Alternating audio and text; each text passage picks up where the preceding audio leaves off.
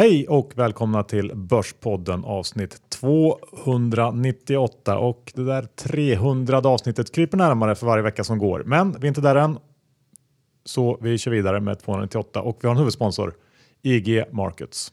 Ja, det har vi, och jag brukar ju säga att IG är mer än en mäklare, och det är de verkligen. Ni som följer dem på Twitter har ju sett att de har haft det här evenemanget med mental träning med en psykolog precis i Billions anda.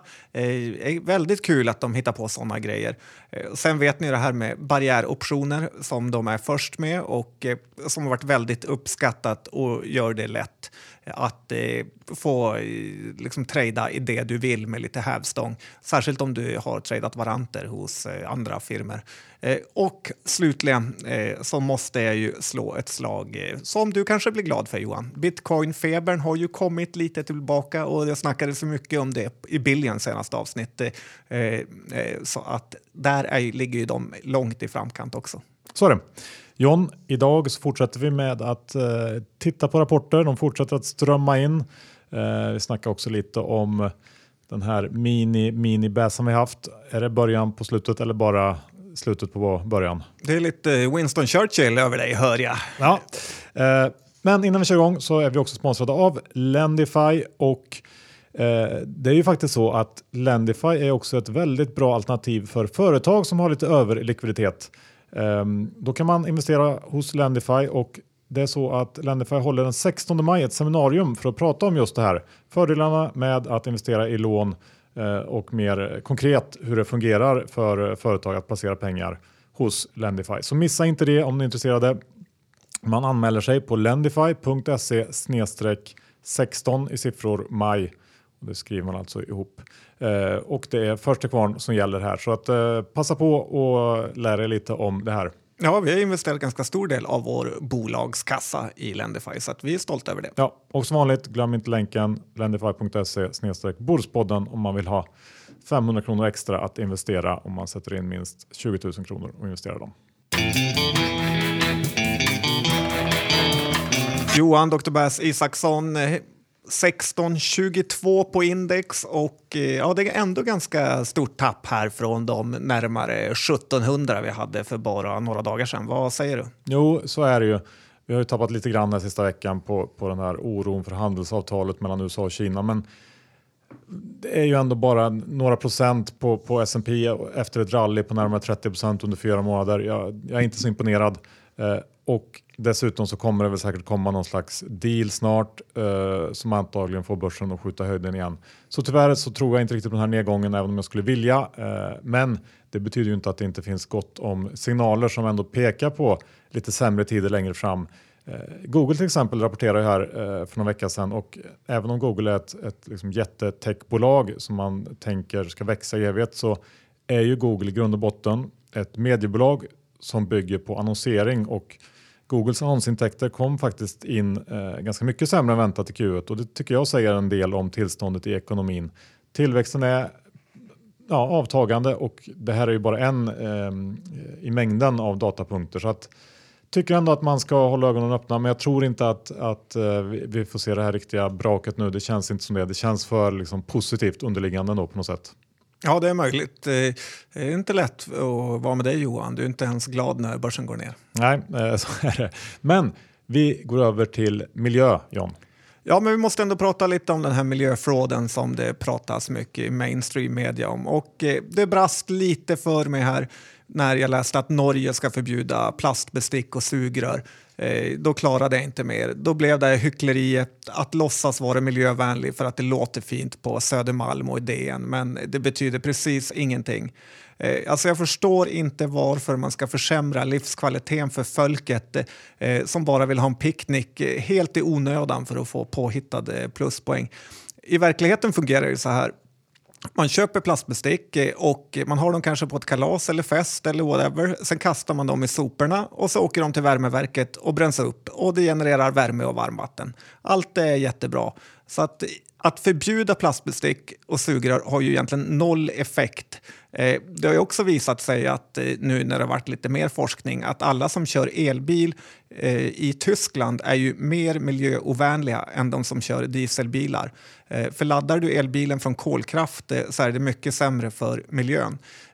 Eller alla andra idioter, får jag säga så Johan? Excuse my French, som de säger i England. Så alla som inte ska flyga i sommar utan åka på tågsemester.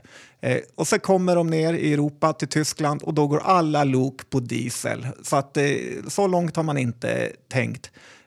Men det som har kommit upp nu som ändå är lite intressant, det är ju att det som släpper ut allra mest skit i världen är ju de här stora fartygen.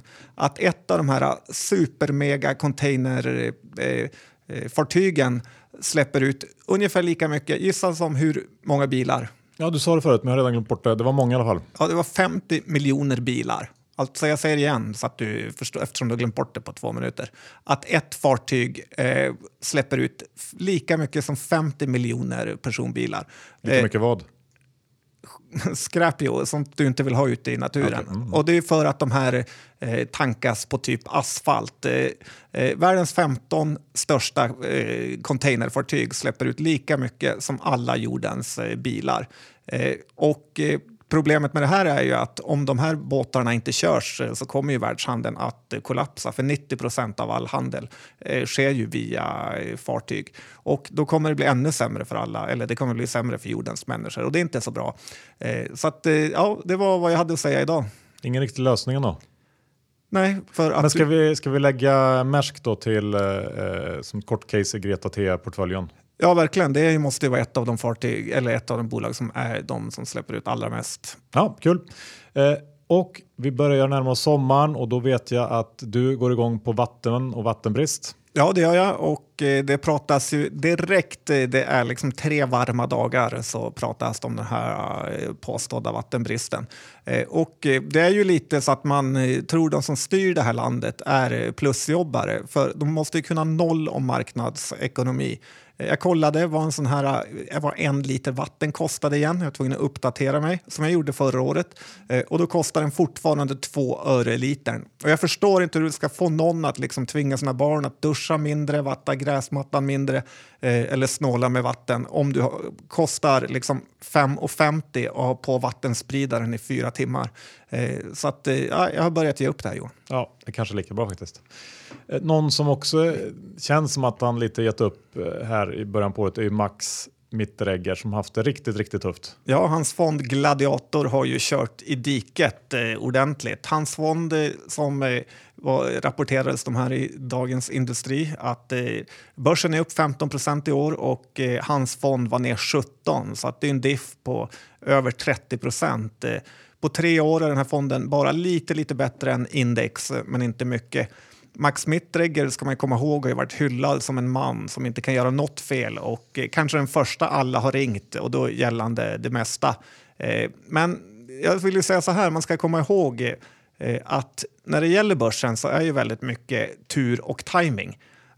Att en person, du eller jag eller någon annan, har ju ungefär samma vy på saker och ting hela tiden. Men då och då, inte ofta, men då sammanfaller den här känslan med hur världen fungerar. Och då brukar det gå väldigt bra för en. Och då tror man att man är skicklig och även andra tror att man är skicklig. Fast det är just bara tur och timing. Och därför måste jag ändå säga att jag tycker det är bra med de här delningstjänsterna som Sharewill, Placera chatten eller Börssnack. För då kan man hitta och rygga folk som är heta för stunden. Smart tur just nu. Ja, men det där stryker jag verkligen under på och tror verkligen på att tur är ju kanske den mest underskattade komponenten i bra avkastning. Då John ska vi titta lite på vad det har kommit för siffror från bolagen den här veckan. Jag tänker att jag ska börja med lite spelbolag. Det är ett par som har rapporterats sen sist eller kanske lite fler men jag tänker ta upp ett par i alla fall. LeoVegas släppte sina siffror förra veckan och det blev ju en rejäl lättnad. Man rapporterade en organisk tillväxt på 8% och en ebit-marginal som precis kom över nollan, strax under 1%. Och det var faktiskt betydligt bättre än befarat efter att aktien fullständigt har slaktats på börsen sista halvåret. Och eller året kanske. Och framförallt så var ju trading-updaten för Q2 bättre än väntat. April säger man har börjat med tillväxt på 5%. Och det var väl, jag tror att konsensus låg kring 2,5 kanske. Och min känsla när det gäller LeoVegas är ändå att Q1 var botten för bolaget. Även om det fortfarande är långt ifrån bra siffror man presterar, så kan man nog börja bygga på det här vidare uppåt ifrån Q1. Så att, det ska bli spännande att följa. Får se om man ska köpa in sig eller inte. Men jag tycker ändå att det ser lite intressant ut nu för första gången på länge. Ja, jag tycker det är kul att LeoVegas är ju tröjsponsor både för Brentford men också för Norwich. Och Norwich vann ju Championship.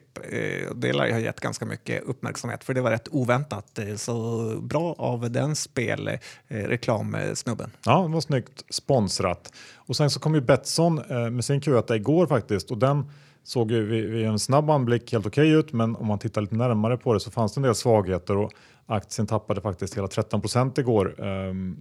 För trots att ebit kom in nästan 20% bättre än väntat så var intäkterna i linje med förväntningarna och det innebär då att Betsson har hållit igen på marknadsföringen. Andelen marknadsföring från att intäkter låg på låga 18% och det är riktigt lågt om man tittar på sektorkollegor och det förklarar ju då det fina resultatet. Men sätter såklart frågetecken framför hur den framtida tillväxten kommer att bli. Och det som verkligen fick aktien på fall tror jag i alla fall var ju starten på Q2. April ner 6% och Betsson anger förändringar i sättet man bedriver sin verksamhet i Holland som en orsak. Och det här är ju förändringar man har tvingats genomföra för att kunna få en licens i Holland i den här kommande omregleringen om något år här. Och tittar man lite mer i detalj på vad de har gjort i Holland så har de till exempel fått byta namn på sina kronjuveler där, Orange och Kron. De är nu ombrandade till Casino Winner och Loyal Casino. Och man har också i slutet av april fått gått ut med rejäla bonusar till både nya och befintliga kunder i de här bägge kasinorna. Och det har väl antagligen inte belastat april än, vilket gör att man kanske kan misstänka att maj blir ännu sämre än vad april var. Och ja, Betsson ser ut att ha en ganska tuff tid framför sig tycker jag. Ser ingen anledning att hoppa in här nu. Ja, det kan nog bli betydligt sämre helt enkelt innan det blir bättre och det finns ju ganska många andra utbombade val i sektorn som jag tycker är bättre. Ja, man tycker lite synd om den här Carnegie-analytikern som i morgonbrevet skrev att aktien skulle upp 5% och så slutar den ner 13%. Det är ju lite sådär shame-varning på nästa morgonmöte. Och jag undrar också hur Pontus Lindvalls humör efter aktien går ner. Han är ju väldigt hetlevrad. Ja, men den där rapportbedömningsmissen har ju vi alla gjort. Så att det är svårt med börsen, så är det bara. Vi går över till lite konsulter, John. CAG, relativt ny företeelse på börsen, men vad har hänt där? Ja, men det är ganska kul faktiskt. Jag tänkte klumpa ihop två rapporter för att det är lite competition här. Det är ju som du sa CAG kom igår, men även Projektengagemang Sweden. Och det som är intressant med de här bolagen är ju i Projektengagemang, det här är också ganska nytt bolag, har ju Qviberg och Öresund investerat och är näst största ägare. Här börjar man nästan få känslan att de har blivit lite lurade. Projektengagemang levererar sämre och sämre rapporter på den här ändå glödheta konsultmarknaden. Till och med Railers går ju bra nu, Johan. Och när alla andra bolag är i närheten eller på sina all time high så är Projektengagemang nära sitt all time low. Tittar man i deras rapport så säger de att det har varit en sättning i Stockholms byggmarknad, vilket det visserligen har varit och det har gjort att deras vinst har kollapsat. Får lite känsla av att det här kan vara ett nytt HIFAB och det är ju inte direkt en kvalitetsstämpel och frågan är väl hur Öresund och Qviberg lyckades hamna just här. Man känner ju, vi pratade om form tidigare och Qviberg är verkligen inte i form för tillfället. Nej, så är det. Och vad gäller CAG då så är ju det tuffare väldigt bra på för det bolaget och de har dessutom 60 miljoner i nettokassa stod det i rapporten som de ska ha för att förvärva fler bolag vilket är lite av deras affärsidé. Känns som ett spännande och välskött bolag men kicken som jag ändå gillar är ju att Creades med Hagströmer nyligen köpte 7% av det här bolaget så att jag vet vilken häst jag skulle spela på här och det har jag även gjort faktiskt. Jag köpte lite CAG igår. Ja, spännande. De går heads up även här alltså. Ja, det är mycket hat mellan dem. Ja, och du nämnde Railers lite kort. De kom ju faktiskt med en helt okej Q1. Och där känns det väl som att den här turnarounden är ja, inte fullbordad kanske, men den är på god väg i alla fall. Och de har verkligen fått ordning på det där nu sen något år tillbaka. Så det är kul att se. Och med lite tillväxt på det här så kan det bli riktigt bra faktiskt.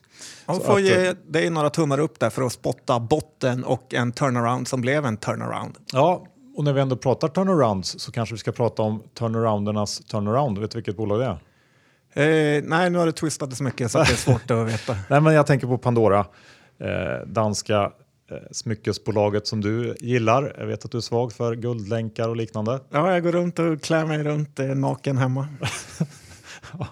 Ja, hur som helst då, så kom ju de med sin Q1 igår och lyckades väl resultatmässigt bättre än vad analytikerna räknat med. Men omsättningen var väl lite åt det svagare hållet. Men helårsprognosen upprepades. Och det här bolaget är ju inne i ett rejält omställningsarbete där man måste vända den här riktigt usla like-for-like-försäljningstrenden som låg på hela minus 10% i Q1. Det är inga fina siffror. Men för att fixa det här så har man lanserat ett åtgärdsprogram som man kallar Now. Och det känns väl som att många av de åtgärder man planerar är riktiga och borde få det att gå åt rätt håll. Och nu är väl frågan om man lyckas leverera på de här målen. Jag lyssnar på konfkålet där CFO:n och den nya vdn, svensk vd faktiskt, lyckades vända upp aktien genom bra svar på de flesta frågorna. Så att jag tyckte att de gav ett väldigt bra intryck under kålet. Och det ska bli väldigt spännande att följa Pandora framöver nu. För det är ju, ser ju i alla fall väldigt, väldigt billigt ut. Och får man lite ordning på de här försäljningstrenden så kan det ju bli en riktigt bra aktieäga någon gång. Ja, det är ju kul med turnaround som man har rätt. Ja, precis. Vilket man ofta inte har. Men vi kan gå över till något annat öl. Det finns ett litet ölmärke som är på väg att ta in pengar, John. Du har kikat. Ja, de spammar lite grann sociala medier här för sin nyemission. Och Göteborgsbolaget Poppels som har lyckats väldigt bra med sin så kallade hantverksöl eller craft beer som de säger i staterna. De finns ju på alla systembolag. Jag tycker faktiskt att den är bra. Vad tycker du? Ja visst, absolut. Men jag kan ändå tycka att det är lite, ja, men du kanske kommer till vad du tycker om det här som investering, men ja. Jag är lite skeptisk, men fortsätt då. Det är ju så att den här nyemissionen är ju väl ändå riktad lite till kreti och pleti som gillar öl som inte riktigt kan räkna, får jag säga. För i min bok ska man ju bara köpa och teckna den här nyemissionen om man känner att det är en kul grej att äga just Poppels. För att i övrigt känns det lite grann som att köpa aktier i en idrottsklubb. Och sen hur de pitchar det här med att minsta teckningsposter för 2000 kronor och ju mer du köper desto konstigare saker får du. Typ köper du aktier för 100 000 så får du ditt namn på en plakett uppsagt i bryggeriet. Och så här kan jag säga, det är inte så du blir rik på aktier. Nej, det var väl ungefär dit jag ville komma. Så att vi kan lämna Poppels öl. Nent är ett bolag du har snackat om i positiva ordalag. De har också rapporterat. Vad har du att säga om Nent-siffrorna? Ja, Nent är ju gamla MTG som då innehåller den fina delen i Nent är ju Viasat-delen och den fula delen är ju TV3 och alla de systerkanalerna. Men såg du Liverpool-Barca igår? Nej. Nej. Och, men det är sådana matcher som gör att även om jag var fattig så skulle jag hellre låta bli att köpa en cykel till mina barn än att säga upp Viasat-abonnemanget.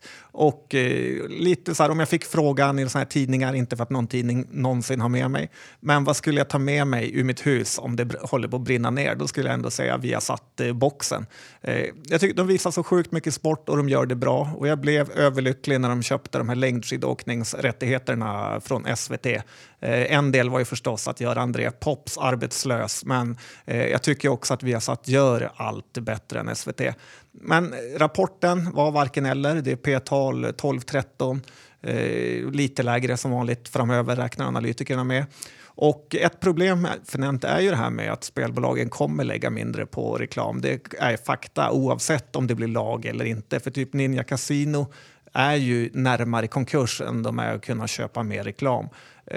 Och det tror jag gäller många av de här mindre kasinon som tog en, eller nätkasinon som tog en chansning här under uppstarten av spelregleringen. Och sen beror det lite på hur man tänker sig Nent. Tänker man att det är en Netflix-kopia så är ju aktien undervärderad. Tänker man att det är lite svårt att tänka det i och för sig, kan jag tycka. Ja, men tänker du att det är ett fult tv-bolag, då finns det många bolag i USA som håller på med sånt här, och de är betydligt billigare, och då är aktien faktiskt övervärderad. Så att jag står hellre utanför här efter den här uppgången som vi sett. Men ja, jag gillar det de gör. Ja. Bra, då går vi över till ett bolag som kanske gör lite ont för dig att prata om. Jag tänker Mekonomen. Du torskade ju ganska mycket pengar där i början på året. Och nu kommer varför säger du det och smilar? Jag vet inte. Men de kom i alla fall med en riktigt bra Q1 nu. Snappa upp sig rejält jämfört med den här riktigt usla Q4. Och ja, nu det var ju en hel del oro för ytterligare en ny emission inför Q1. Det känns som att de orosmolnen kanske skingrades en hel del i samband med det här, och dessutom så börjar kostnadsbesparingar och liknande bita mer och mer varje kvartal som går. Och ja, det kanske ska bli någonting av det här ändå.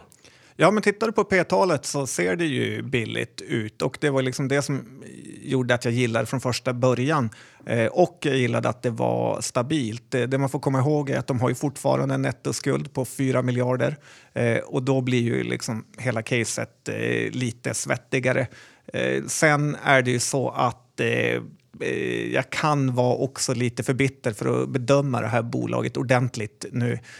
Men det jag inte gillar är att man inte riktigt kan lita på ledningen, och då gör det att när aktien, om den skulle gå ner, så vågar man inte köpa mer aktier. Och det är precis sådana bolag man ska passa sig för att göra för stora investeringar i. För då är det lätt att man tar stoppen på fel ställen när man inte är riktigt confident. Jag passar nog Meko nu faktiskt inför Q2. De har jättetuffa jämförelsetal.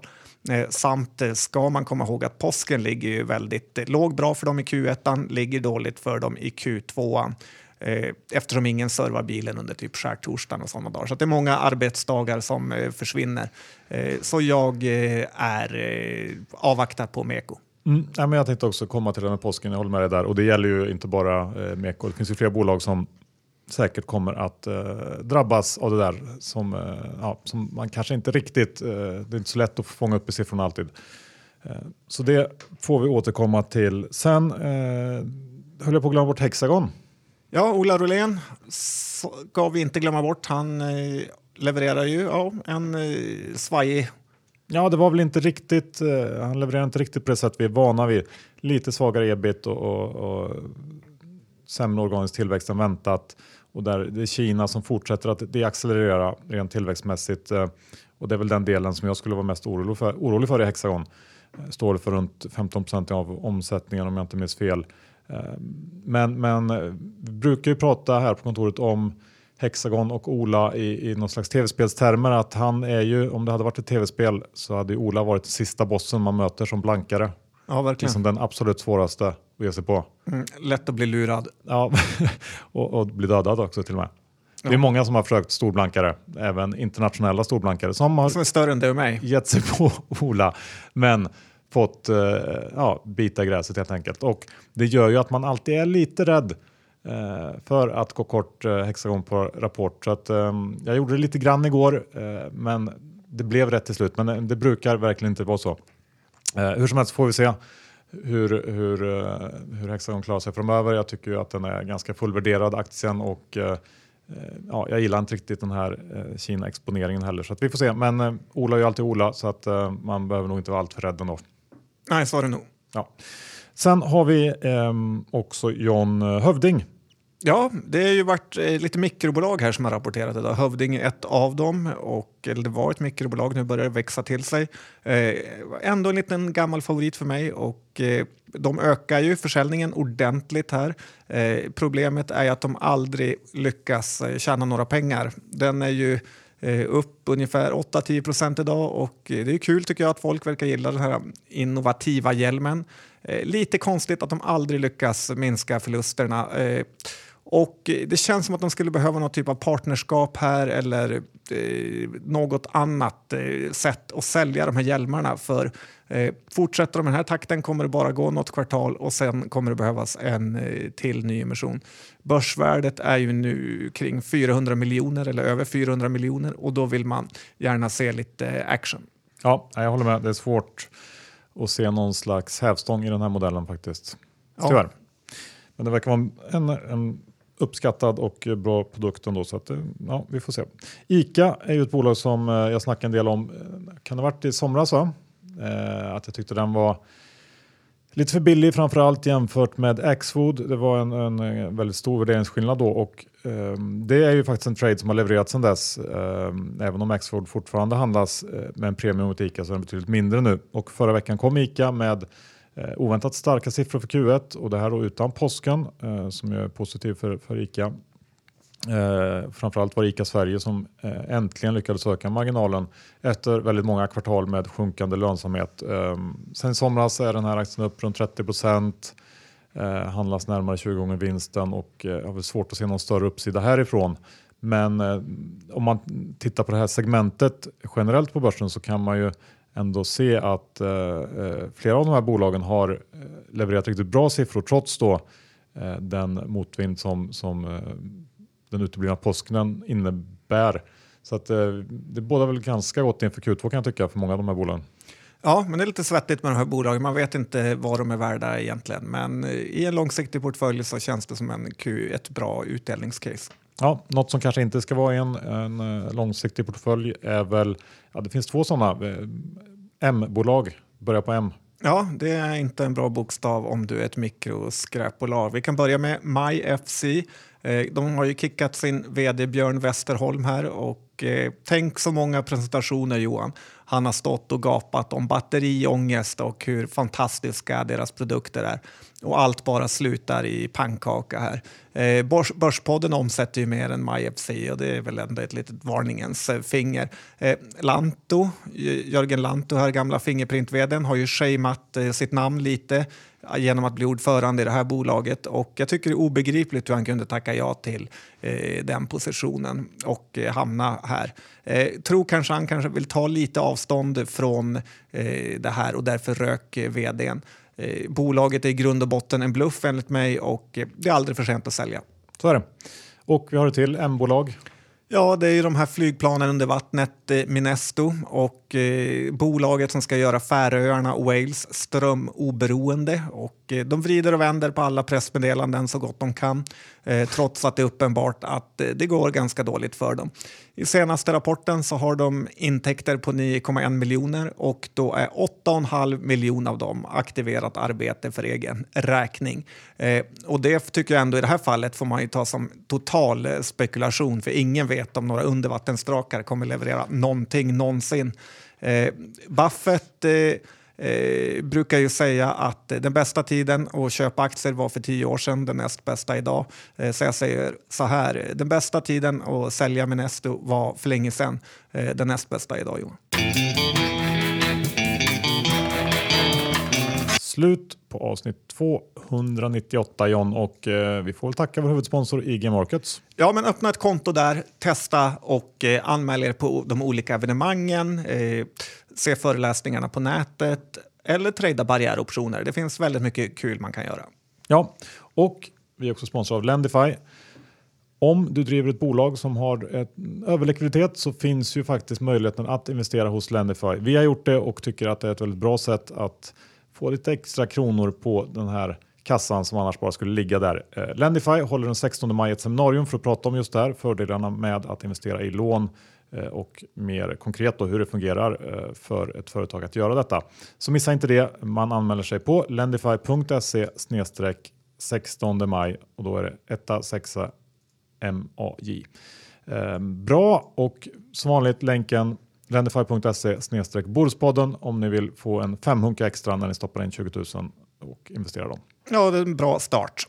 Yes. Hur är det med innehavsredovisningen? Jag har inget av det vi har pratat om, varken lång eller kort. Jag har lite CAG-aktier. Ja, spännande. Då tackar vi för oss och hörs om en vecka. Det gör vi. Hej då!